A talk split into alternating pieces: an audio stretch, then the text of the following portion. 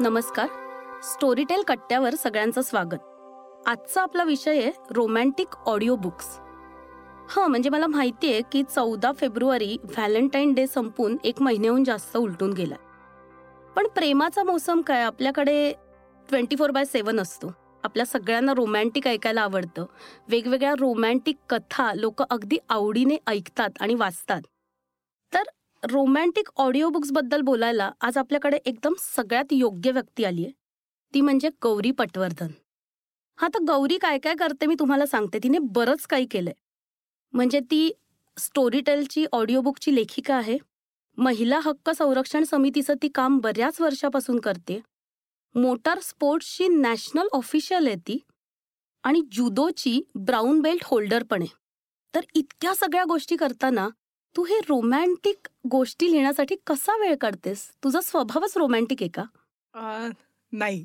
खरं नाही? सांगत नाही. म्हणजे मी ऍक्च्युली सांगू का? मी प्रॅक्टिकल आहे. म्हणजे.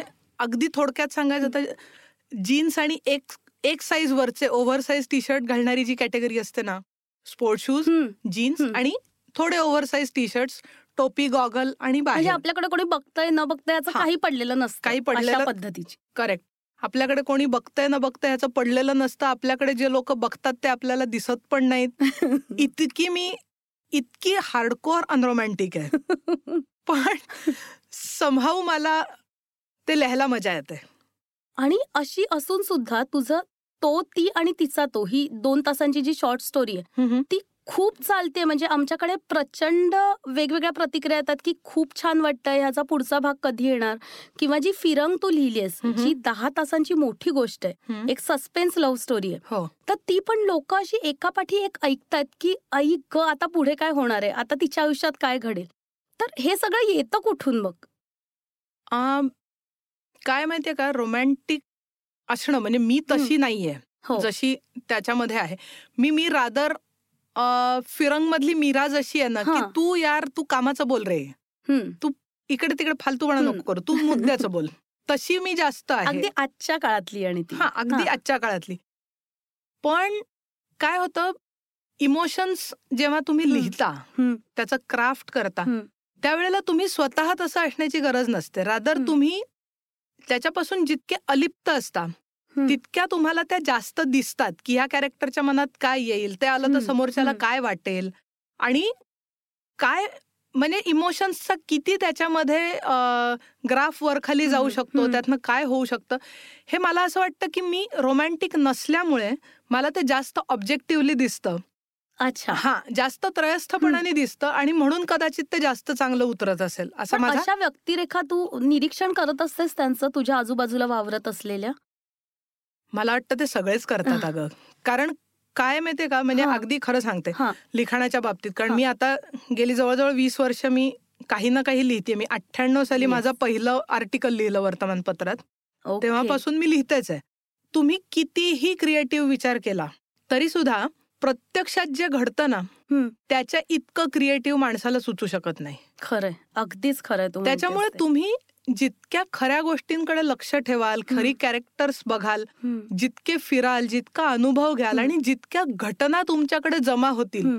तितकं तुमचं लिखाण जास्त रिअलिस्टिक जास्त जमिनीवरचं जास्त खरं असं. उतरतं कारण ते खऱ्यातनं आलेलं. असतं आणि त्यामुळे जास्त लोक ते रिलेट करू शकतात माझ्या मते तुझ्या कथा ऐकणारी जी काही लोक आहेत ज्या काही महिला आहेत. त्यांना पण हेच जाणवतंय की ती मीरा म्हणजे कुठेतरी मी आहे कारण ती अगदी आजच्या काळातली आहे किंवा तिला जे पाहिजे ते तिला माहितीये तर ह्या गोष्टी तुझ्या लिखाणातून लोकांपर्यंत पोहोचतात आणि त्यांना त्या आपल्याशा वाटतात तर तू म्हणतेस ते अगदीच मला पटतंय त्याच्यात मला अजून एक गोष्ट. ऍड करावीशी वाटते की ही कॅरेक्टर्स जी आहेत ना. आता मी स्टोरी टेल साठी जेवढं लिहिलंय तेवढं जरी तू बघशील हो. मग ते लहान मुलांचं असेल मोठ्या माणसांचं. असेल माझ्याकडे लिखाणातलं एकही कॅरेक्टर एस्पेशली बायकांचं. टिपिकल नसतं म्हणजे हो. अशी काय म्हणतात त्याला पिचलेली अबला अबला रडवी. हा. किंवा कोणीच नाहीये. हा म्हणजे ज्याला इंग्लिशमध्ये टिपिकली डॅम्सल अँड डिस्ट्रेस म्हणतात की. कोणीतरी येईल आणि माझी सुटका. करेल. असं कॅरेक्टर मला सुचतच नाही. तसं कॅरेक्टर मी ठरवून पण क्राफ्ट करू शकत नाही. मला ते म्हणजे मला इमॅजिनच करता येत नाही की अशी बाई का असेल? असं तिने का असावं? आणि ह्याच्या आधीच्या खूपशा साहित्यामध्ये आपण हे वाचलंय ग आणि आता लोकांना कंटाळा आलाय त्याचा आता आपण आताच्या आताच्या ज्या स्त्रिया आहेत त्या पण खूप पुढे गेल्या त्या सगळ्यापासून मला वाटतं त्याच्यामध्ये पुन्हा हं. दोन भाग आहेत म्हणजे एक समाजाचा छोटा सेक्शन हं. आहे ज्याच्यामध्ये आपल्याला खूप बदल दिसतो हो की म्हणजे मुली म्हणतात हा ठीक आहे ना रात्री तीनला काम संपलं सो बिग डील मी कॅब करेन. आणि घरी जाईन असं म्हणणाऱ्या मुली हो. आहेत शहरी भागामध्ये जिथे हं. कॅब अवेलेबल आहे किंवा ग्रामीण भागातल्या रणरागिण्या आहेतच की. मग काय झालं? तीन ते पाच मी बसून राहीन देवळाच्या पारावरती. कोण काय बघतं. कोण काय करतं? पाहून घेईन मी. अशा. मुली आहेतच. पण एक प्रचंड मोठा सेक्शन अजूनही असं आहे. जिथे काहीही बदललेलं नाही. हो. जिथे अजूनही म्हणजे घरातल्या सुनेनी काय घालायचं? याच्यामध्ये म्हणजे पंजाबी वगैरे तर नाहीच. पंजाबी ड्रेस हो. नाहीच. साडीच. साडीच्या ब्लाऊजच्या बाहीची लांबी किती हे सुद्धा सासू ठरवते. इथपर्यंत परिस्थिती ऐंशी टक्के समाजात आहे. हो. पण त्याच्यामुळे मला असं वाटतं की मी जी कॅरेक्टर्स हं. लिहिते ती काही जणींसाठी रिअलिस्टिक आहेत. हं. बाकी जणींसाठी ड्रीम आहेत. हं. आणि सर्वसाधारण कसं होतं आपण गोष्ट का ऐकतो? हं. बघ गोष्ट ना माणूस जनरली एस्केपिझम म्हणून ऐकतो की हो हे माझ्या आयुष्यामध्ये माझ्या आयुष्यात रोज कटकटी असतातच हम्म. प्रत्येकाच्या आयुष्यात रोज सकाळी उठायला लागतं चहा ठेवायला लागतो डबे करायला लागतात ते भरून द्यायला लागतात ते परत आल्यावर कोणी कोणी लहान मुलं असतील घरात तर ती दप्तरात काढूनही ठेवत नाहीत हो. ते शोधून आणायला लागतात कपड्यांच्या घड्या कामाची असतात. सतत लिस्ट तयार असते आता हेच सगळं जर का गोष्टीत असेल तर मी म्हणेन यार माझं आयुष्य असंच आहे तुझी गोष्ट काय ऐकू. एक्झॅक्टली त्याच्यामुळे मला थोडं असं वाटतं काय होतं की आता तो ती आणि तिचा तो. कसा आहे की. एकटी स्त्री जिची मुलं थोडीशी मोठी झाली. जी नवऱ्याकडे सोडून येण्याच्या वयाची. आहेत अशा बाईला कुठल्या का कारणाने असेना रात्रीचा प्रवास एकटीने करायला मिळणं ही आपल्याकडे अजूनही चैन आहे खरंय असं नाही करायला मिळत हो हो दिवसाच्या बसनी जा माहेरून भावाला सोबत कोणीतरी पाठवतो सोबत कोणीतरी पाठवतो माहेरून भावाला बोलवून घे अशाच पद्धतीने ते. केलं जातं त्याच्यामुळे मला असं वाटतं की तो ती आणि तिचा तो. मधल्या ज्या शक्यता आहेत हं.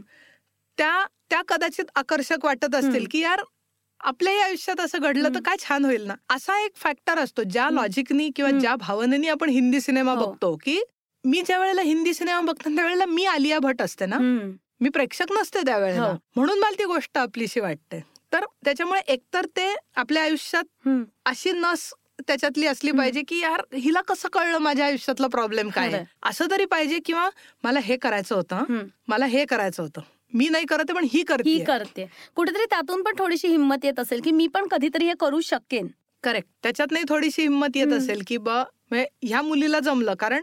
काय होतं कॅरेक्टर जेव्हा तुम्ही मांडता तेव्हा. नकळत त्याच्यामध्ये अनेक गोष्टी. तुमच्या लिखाणात नाही येतात तिच्या कपड्यांवरनं ती तिची बॅकग्राऊंड कळते. तिने बसचं तिकीट एसी काढलं का नॉन एसी काढलं याच्यातनं आर्थिक परिस्थितीचा थोडा अंदाज येतो. आणि खूप बारीक बारीक बारीक गोष्टी असतात ज्याच्यातनं आपल्याही नकळत आपण चित्र उभं करत जातो त्या कॅरेक्टरचं बरोबर. आणि मग आपल्या लक्षात येतं की अरे ही माझ्यासारखीच आहे. हिच्या आयुष्यात हे घडू शकतं तर माझ्या आयुष्यात कधीतरी घडेल. मी. स्वप्न तरी बघेन. अशी बरीच स्वप्न तुझ्या कथेंमधून लोकांपर्यंत पोहोचतायत त्यांना आपलीशी वाटतायत. आणि एक ऑडिओ बुकची लेखिका म्हणून हा जो तुझा इतका छान प्रवास चालू आहे की तुझी नवीन नवीन पुस्तकं येतात ती लोक अगदी आवडीने ऐकतात तर हे लेखिका म्हणून लिहिताना तुला काय चॅलेंजेस जाणवतात? मला असं वाटतं की साधं पुस्तक म्हणजे छापील पुस्तक लिहिणं. आणि ऑडिओ बुक लिहिणं याच्यात ना एक दोन तीन गोष्टींचा फरक पडतो असं मला वाटतं अच्छा एक म्हणजे ऑडिओ बुकला ना प्रत्येक सीनला थोडा ठहराव पाहिजे. कारण काय होतं आपण जेव्हा पुस्तक वाचतो. त्यावेळेला आपण तीन पानं पुढे आलो आणि थांब काय म्हणाली होती ती असं वाटलं तर आपण. हा आपण. परत तीन पानं मागे जातो. ते वाचतो आणि. परत पुढे येतो जे ऑडिओ बुकला करणं फार सोयीचं नसतं. आपल्याला ते शोधायला लागतं व्हिज्युअली दिसत नाही हो. त्याच्यामुळे सीन लिहितानाच त्याला म्हणजे मराठीत आता मला त्याला एवढा छान शब्द. माहिती म्हणजे ठहराव ज्याला आपण म्हणतो की. थोडा स्थिर पाहिजे. स्लो नाही स्लो नाही स्लो स्थिर. हा स्थिर पाहिजे. म्हणजे? एक लय पाहिजे त्याला लय अशी पाहिजे. उलगडत गेली पाहिजे मे बी करेक्ट म्हणजे मग तो सीन जो आहे हम्म. तो तुमचा संपेपर्यंत त्यातली प्रत्येक गोष्ट प्रत्येक हम्म. त्याच्यातला बारकावा लोकांपर्यंत पोचला पाहिजे. लोकांना तो रजिस्टर व्हायला लोकांना तो झिरपायला तुम्ही वेळ दिला पाहिजे. आणि मग तसं लिहायचं झालं तर तुम्हाला ते व्हिज्युअली लिहायला लागतं. कारण नुसते काय बारकावे लिहिणार? आणि दुसरी गोष्ट अशी असते की जी सर्व पुस्तकांना लागू आहे म्हणजे. ऑडिओ काय किंवा प्रिंट बुक्स. काय तुम्ही जितके डिटेल्स द्याल जितकं त्या कॅरेक्टरबद्दल जास्त सांगाल. तितकं ते कॅरेक्टर वाचणाऱ्याच्या ऐकणाऱ्याच्या डोळ्यासमोर उभं राहत. आणि ते जितकं उभं राहतं तितकं ते आपलंसं वाटतं. कारण तिथे बघायला काही नसतं ना. तुमची. इमॅजिनेशन असते फक्त. त्या इमॅजिनेशनला पुरेसं मटेरियल जर तुम्ही. दिलं लिहिताना की ते कॅरेक्टर दिसतं कसं? किंवा त्याच्या एकूण हालचाली काय आहेत? किंवा ते बोलतं कसं? किंवा त्याची विचार करण्याची एकंदर पद्धत काय आहे? आणि हे तुझ्या कथांमध्ये अगदी चांगलं येतं. मला वाटतं नवीन लेखकांसाठी पण हे खूप चांगलं आहे की तू जे मुद्दे सांगितलेस ते. लक्षात ठेवून जर त्यांनी ऑडिओ बुकसाठी लिहिलं तर त्यांना खूप फायदा होईल त्याचा. नवीन लेखकांना वगैरे काही सांगण्यात की मी मोठी नाहीये पण आणखीन मग होतं कसं की मला स्वतःला आता मी दोन हजार दोन पासनं ऑडिओ व्हिज्युअल माध्यमात काम. करते त्याच्यामुळे अ, मी कुठल्याही गोष्टीचा विचार. करताना व्हिज्युअली विचार करते की. हे दिसेल कसं ती अच्छा काय कपडे घालेल मग मी ज्या वेळेला मीरा. असं म्हणते. फिरंग मधली हो त्यावेळेला माझ्या डोळ्यासमोर ती मुलगी उमटलेली असते. तिची उंची किती असेल तिचा बांधा कसा. असेल ती कुठले कपडे घालेल ती. बूट घालेल का सँडल्स घालेल तिचे केस सरळ असतील का कुरळे असतील शॉर्ट. असतील का लांब असतील. ती बांधून ठेवेल का मोकळे सोडेल यातल्या प्रत्येक गोष्टींनी मीराचं कॅरेक्टर तयार होतं. म्हणजे एखादी मला ती मुलगी अत्यंत प्रॅक्टिकल. जर का उभी करायची असेल तर तिला मी पायात हाय हिल्सचे सोनेरी चमचमणारे सँडल्स अंगात अनारकली ड्रेस कानात लांब. झुमके आणि मोकळे केस या वर्णनाच्या नंतर तुम्ही काहीही केलं तरी तुम्ही तिचा प्रॅक्टिकल मुलगी असा विचार नाही करू शकत. सो सो आता असं आहे ना हो. की हे कपडे घालणारी मुलगी प्रॅक्टिकल असूच शकत नाही का? तर असू शकते. अशक्य नाहीये. हो. पण मग तुम्ही एक चित्र उभं करायचं.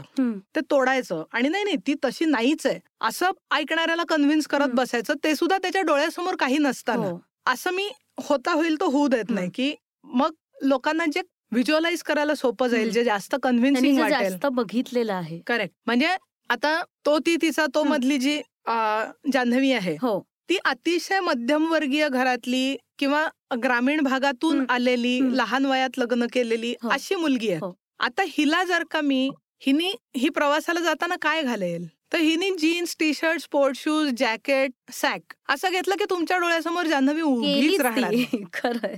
म्हणून ती कशी आहे? तर तिने जाऊ दे ना रात्रीच्या प्रवासात काय फरक पडतो दोन मुलांची आई आहे. हो. या रात्रीच्या प्रवासात काय फरक पडतो? असं म्हणून मुलांचा आवरता आवरता उशीर झाल्यामुळे आहे तोच ड्रेस घातलेला आणि अगदी बाहेर पडताना हाताला लागेल ती ओढणी ओढणी तिने अंगावर घेतली. घेतली. कारण ओढणीशिवाय बाहेर पडणाऱ्या कॅटेगरीतली ती नाही.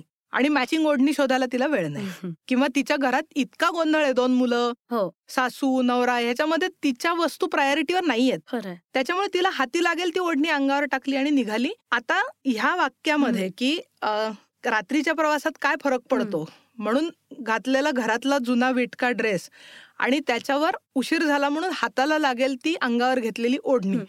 या दोन डिटेल्समध्ये बहुतेक ऐकणाऱ्या बायकांना जान्हवीची बॅकस्टोरी कळून जाते. खरंय. कारण ती त्यांच्या घरातली असते. हो पण हे जे तू म्हणतेस ना ते खूपच इंटरेस्टिंग आहे की प्रत्येक तुझं कॅरेक्टर मायन्यूट डिटेल्सने तू उभं करतेस. तुझ्या ते डोळ्यापुढे उमटतं. हो. पण हे गोष्ट लिहिण्याच्या आधी हे तू करतेस की गोष्ट लिहिता लिहिताच ते कॅरेक्टर तुझ्यासाठी स्पष्ट होत जातं? नाही गोष्ट लिहिण्याच्या आधी मला त्यातलं प्रत्येक कॅरेक्टर.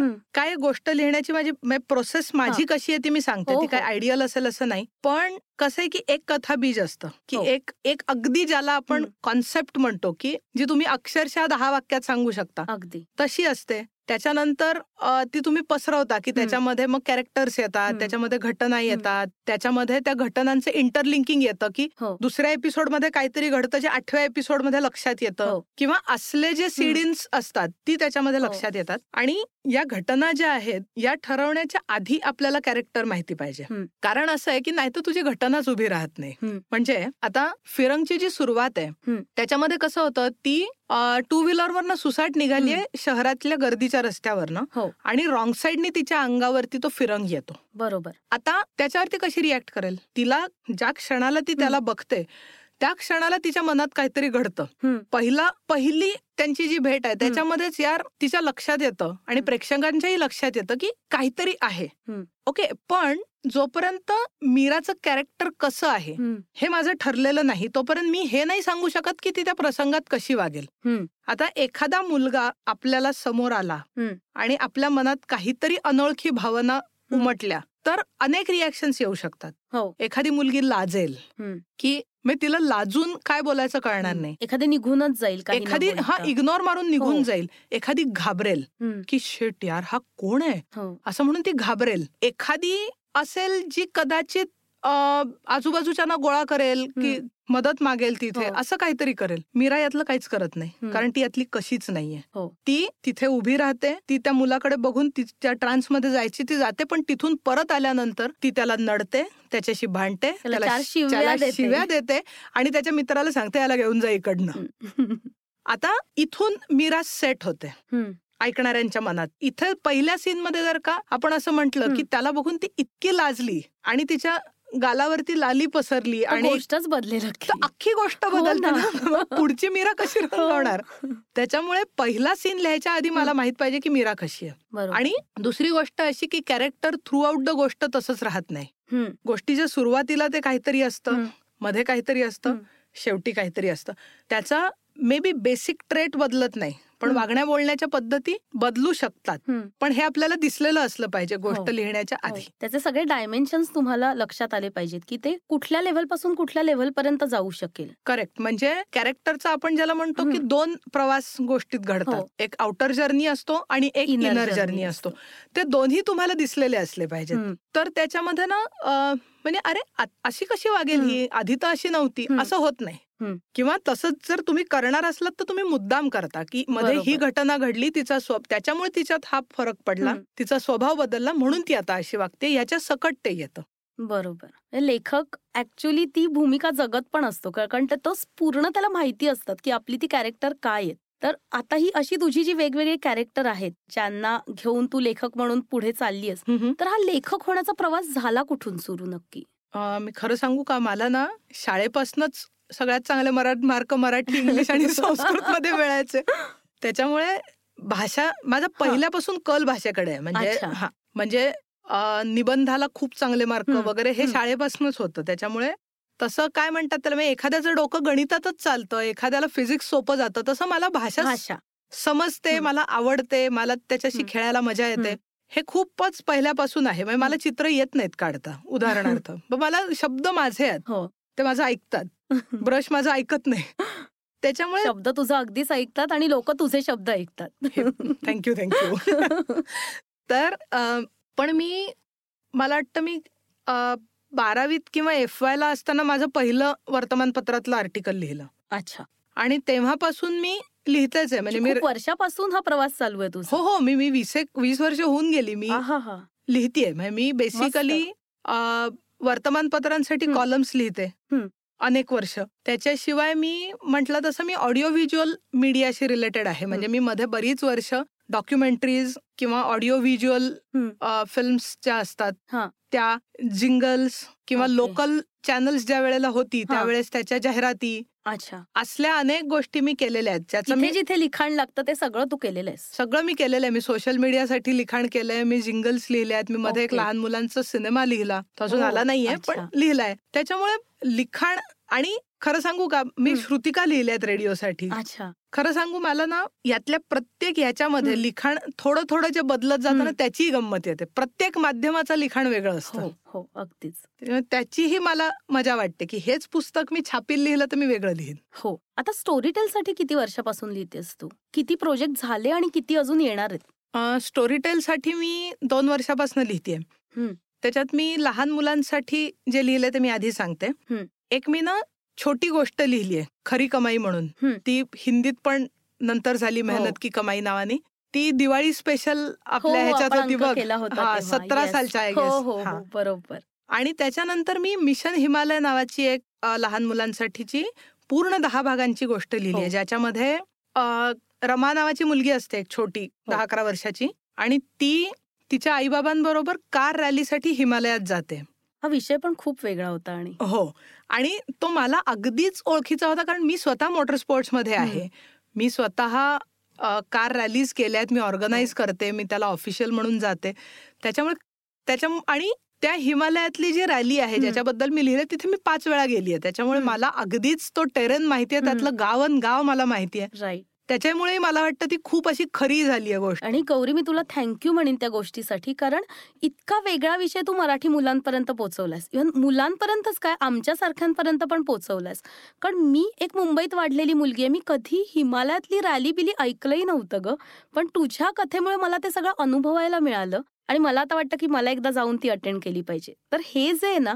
वेगवेगळी क्षेत्र तुम्ही लोकांपुढे आणणं त्यातला अनुभव देणं हे खूप छान जमलंय तुला थँक्यू म्हणजे आणि मी ज्या गोष्टी केलेल्या आहेत त्याच्याबद्दल लिहिणं मला. नेहमीच सोपं असतं कारण तुम्हाला त्यातल्या सर्व गोष्टी खऱ्या माहिती असतात हो. आणि जे आपल्या अनुभवाच्या टोटली बाहेर आहे असं. काहीतरी लिहिलं म्हणजे मग त्यांनी विमानाचं हँडल नीट धरलं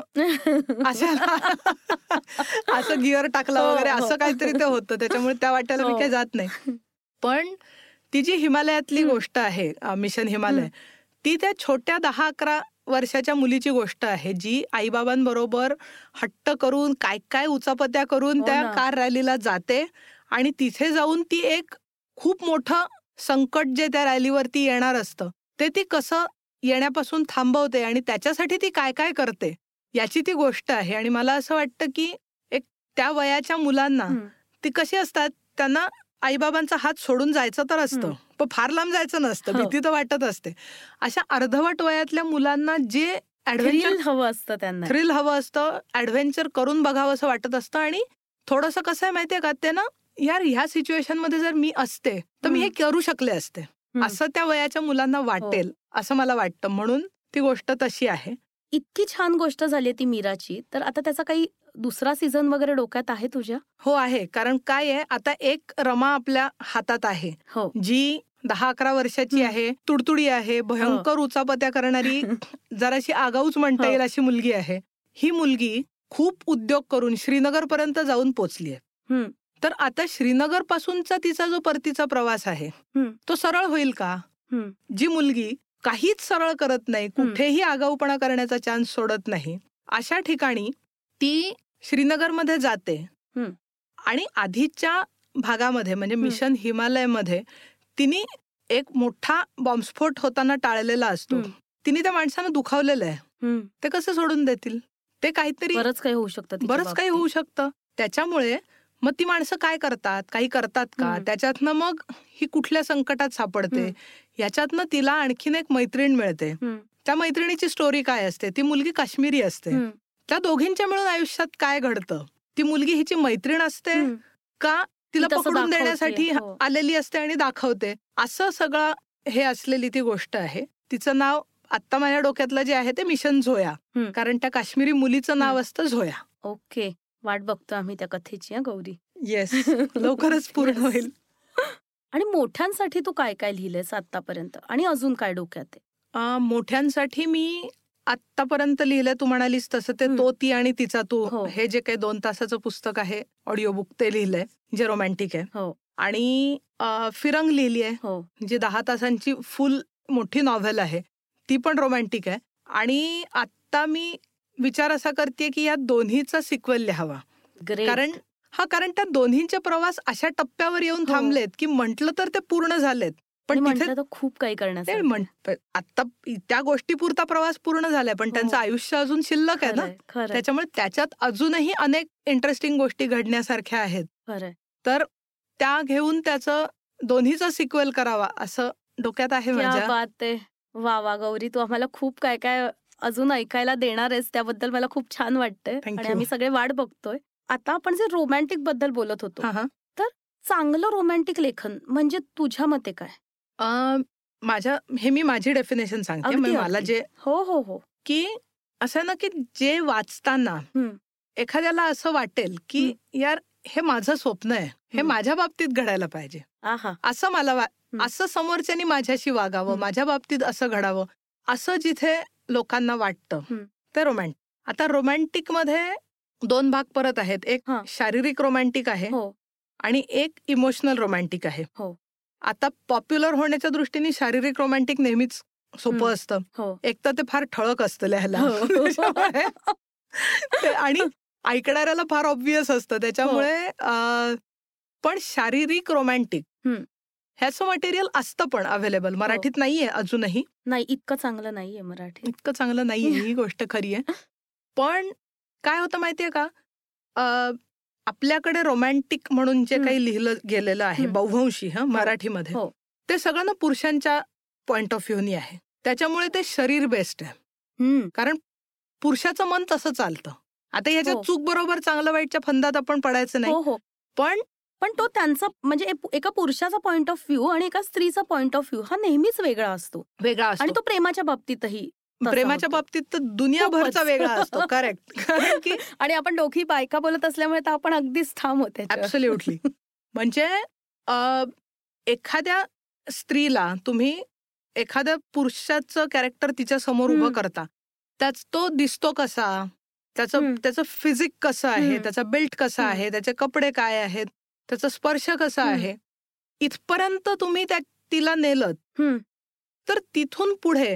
जाण्यासाठी तिला त्या कॅरेक्टरशी इमोशनल कनेक्ट निर्माण व्हावा हो. लागतो त्याच्याशिवाय बायकांची रोमॅन्टिक गोष्ट घडूच शकत अगदीच त्याचा स्वभाव किंवा तो किती समजूतदार आहे किंवा तो तिचा किती आदर करतो ह्या सगळ्या गोष्टी मॅटर करतातच म्हणजे अगदी सोपं सांगायचं झालं तर पुरुषाच्या दृष्टीने.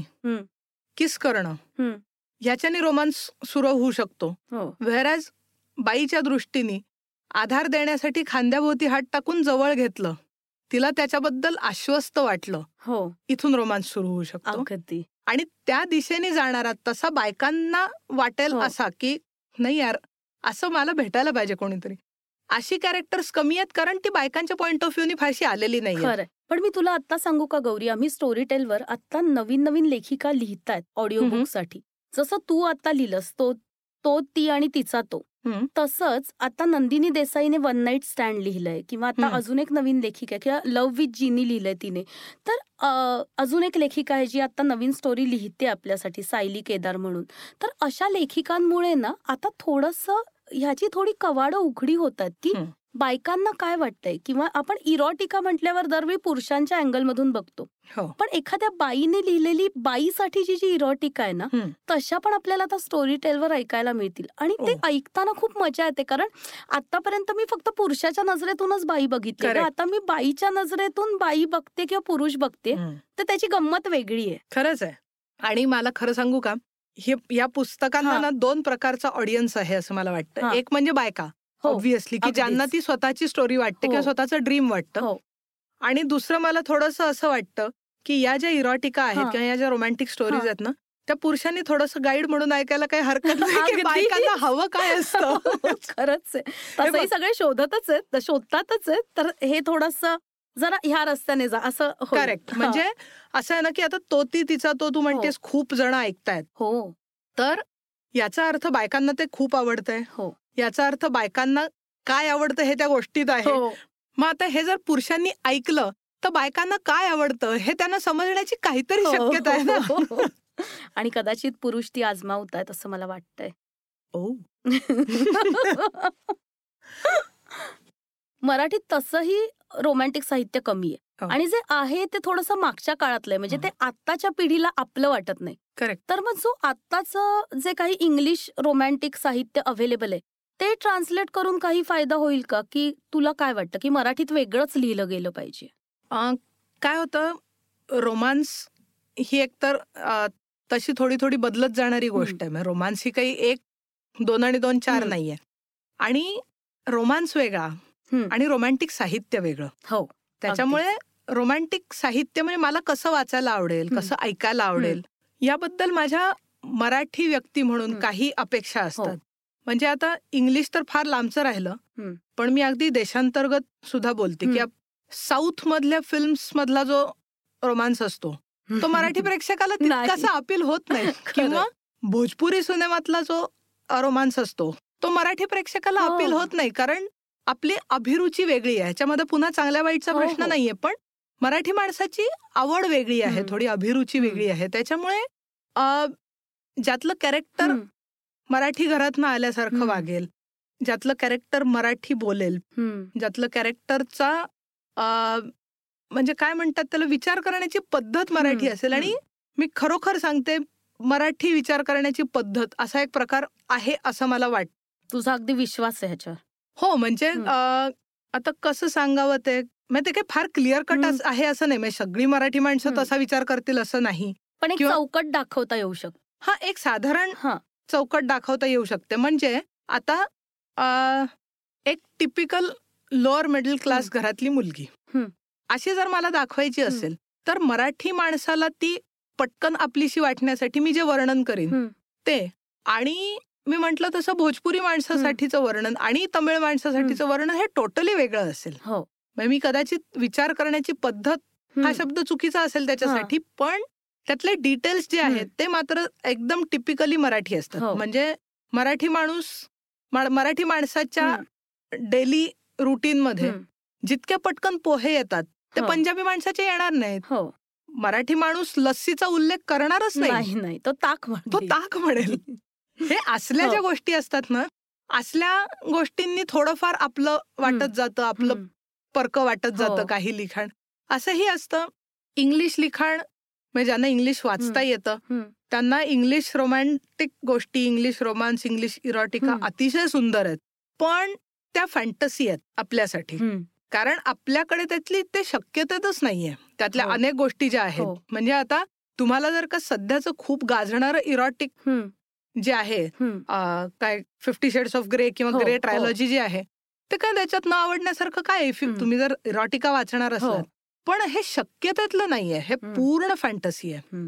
वेरॅज आपल्याकडे आपल्या लोकांसाठी जर रोमांस लिहिला गेला. तर तो ना शक्यतेत असल्याने थोडं ऐकण्याला फरक पडतो की हे माझ्या हो. बाबतीत घडू शकतं हो. किंवा घडूच शकत नाही. तर तुम्ही जास्त इन्व्हॉल्व होता की हे माझ्या बाबतीत घडू शकतं. शकतं. करेक्ट असं मलाही हो. वाटतं.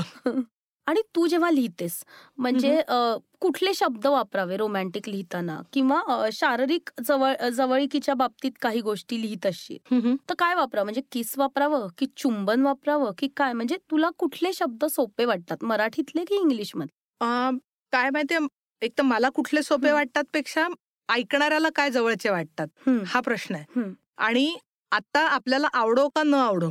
अनेक गोष्टींसाठी लोक इंग्लिश शब्द वापरतात. हो. म्हणजे चुंबन म्हटलं. तर ऐ कोण आहे हा? असं होईल. ओके किस लोकांना हो. आपलासा वाटतं. हो. त्याच्यामुळे अनेक ठिकाणी असेही इंग्लिश शब्द घुसलेले आहेत ज्याच्याशी आपण भांडण्याचं काही कारण नाही. म्हणजे. जे जर का आपल्याला जास्त फ्लो मध्ये येतात कॅरेक्टरला पण ते चपखल बसत असतील करेक्ट कॅरेक्टर आपण वापरले पाहिजेत. कॅरेक्टर तसं. असेल. एखादं माझं कॅरेक्टर सखाराम घटनेचं असेल तर ते नाही येणार हो तर तो अर्थातच चुंबनच म्हणणार. चुंबनच म्हणणार. पण जर का माझं कॅरेक्टर तसं नसेल तर तो आत्ता मी पंचवीस वर्षाच्या. मुलीची गोष्ट लिहिते तर आत्ताची पंचवीस वर्षाची मुलं जसं बोलतात हो तसं माझं कॅरेक्टर बोलेल आणि दुसरं मी फ्रँकली सांगू का हा. मराठी ना जरा जास्त प्रॅक्टिकल भाषा आहे म्हणजे रोमॅन्टिक रोमॅन्टिक लिहिण्याच्या दृष्टीने मी सांगते म्हणजे हिंदीमध्ये. किंवा उर्दूला जसा स्वतःचा हो. एक डौल आहे त्या भाषेला लहेज आहे त्याला लहेजा हो. आहे त्याला गोडवा आहे हो त्याच्यामध्ये तुला आखे येतं. नयन येतं. हो. मराठीत डोळा येतं डोळा. डोळा? आता डोळा हा शब्द कसा रोमॅन्टिक तुम्ही करणार? एखादा खूप चांगला व्हॉइस ओव्हर आर्टिस्ट करू शकतो हा. हो. पण तरी त्याच्या मर्यादा येतात. त्याच्यामुळे आता डोळा म्हणायचंच नाही का? तर म्हणायचं. पण जिथे तुम्हाला जास्त ऐकायला रोमॅन्टिक वाटणारा. ऑप्शन अवेलेबल असेल तिथे बिंदास वापरायचं. हो. असं स्व- मी स्वतःपुरतं एवढंच ठरवते की आपण ज्या वयाच्या मुलांची गोष्ट लिहितोय ती मुलं आजच्या काळात जसं बोलतात तसं आपलं कॅरेक्टर बोलेल. आणि म्हणून ते ऐकायला छान वाटतं बरं का गौरी? म्हणजे. असं नाही वाटत की आपण कुठल्या तरी वेगळ्या काळातलं पुस्तक ऐकतोय. हे ऑडिओ बुक आजच्या काळातलंय. ह्यामुळे पण ऐकणाऱ्याला इतकं छान वाटतं आणि तो त्याच्याशी पटकन जुळवून घेऊ शकतो.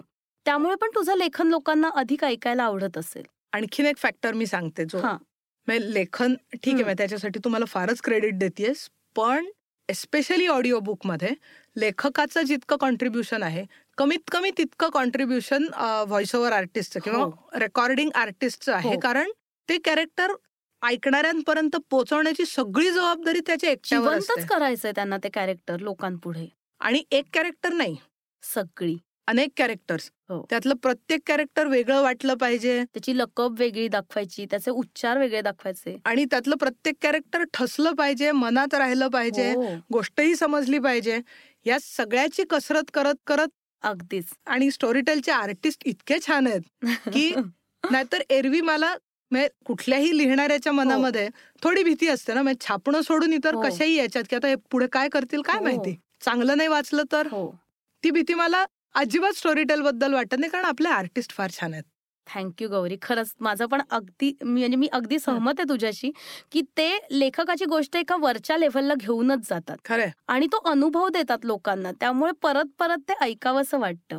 त्यामुळे त्यांच्या मेहनतीला सलामच आहे. खरंच आणि अशा पद्धतीने खूप छान छान आपण वेगवेगळं रोमॅन्टिक साहित्य नवीन तयार करतोय आणि ते व्हॉइस आर्टिस्ट थ्रू वेगवेगळ्या आपण पब्लिशर एडिटर नंतर इतर त्यावर सगळी काम करणारी मंडळी ह्या सगळ्यांच्या मेहनतीतून ते आपण लोकांपर्यंत पोहोचवतोय. आणि मला वाटतं हे खूप छान आहे की आज आपण एक आजच्या काळातलं वेगळं नवीन पिढीला आपलंसं वाटेल असं रोमॅन्टिक साहित्य लोकांना ऐकायला देऊ शकतोय. येस आणि त्याच्यामध्ये तुझा खूप मोठा सहभाग आहे. आणि तू असंच लिहित राहावंस. त्याच्यासाठी तुला खूप साऱ्या शुभेच्छा. थँक्यू आपण आता रोमॅन्टिक ऑडिओ बुक्स या विषयावर गौरी पटवर्धन या आपल्या आवडत्या लेखिकेशी खूप साऱ्या गप्पा मारल्यात. आपल्याला खूप वेगवेगळे पॉइंट्स कळलेत की audio books romantic audio books म्हणजे नक्की काय किंवा मराठीत लिहिताना काय चॅलेंजेस येतात किंवा रोमॅन्टिक लिहायचं म्हणजे नक्की लेखकाला काय काय करावं लागतं. तर असेच आमचे पॉडकास्ट ऐकत रहा. नवीन नवीन विषयावर आपण नेहमीच गप्पा मारू. वेगवेगळ्या लोकांसोबत आर्टिस्ट सोबत. आणि एन्जॉय करा स्टोरी टेल. आपण आत्ता ऐकलं रोमॅन्टिक ऑडिओ बुक्स यावरचा पॉडकास्ट स्टोरीटेल कट्टावर. ही स्टोरीटेलची दोन हजार एकोणीसची प्रस्तुती आहे.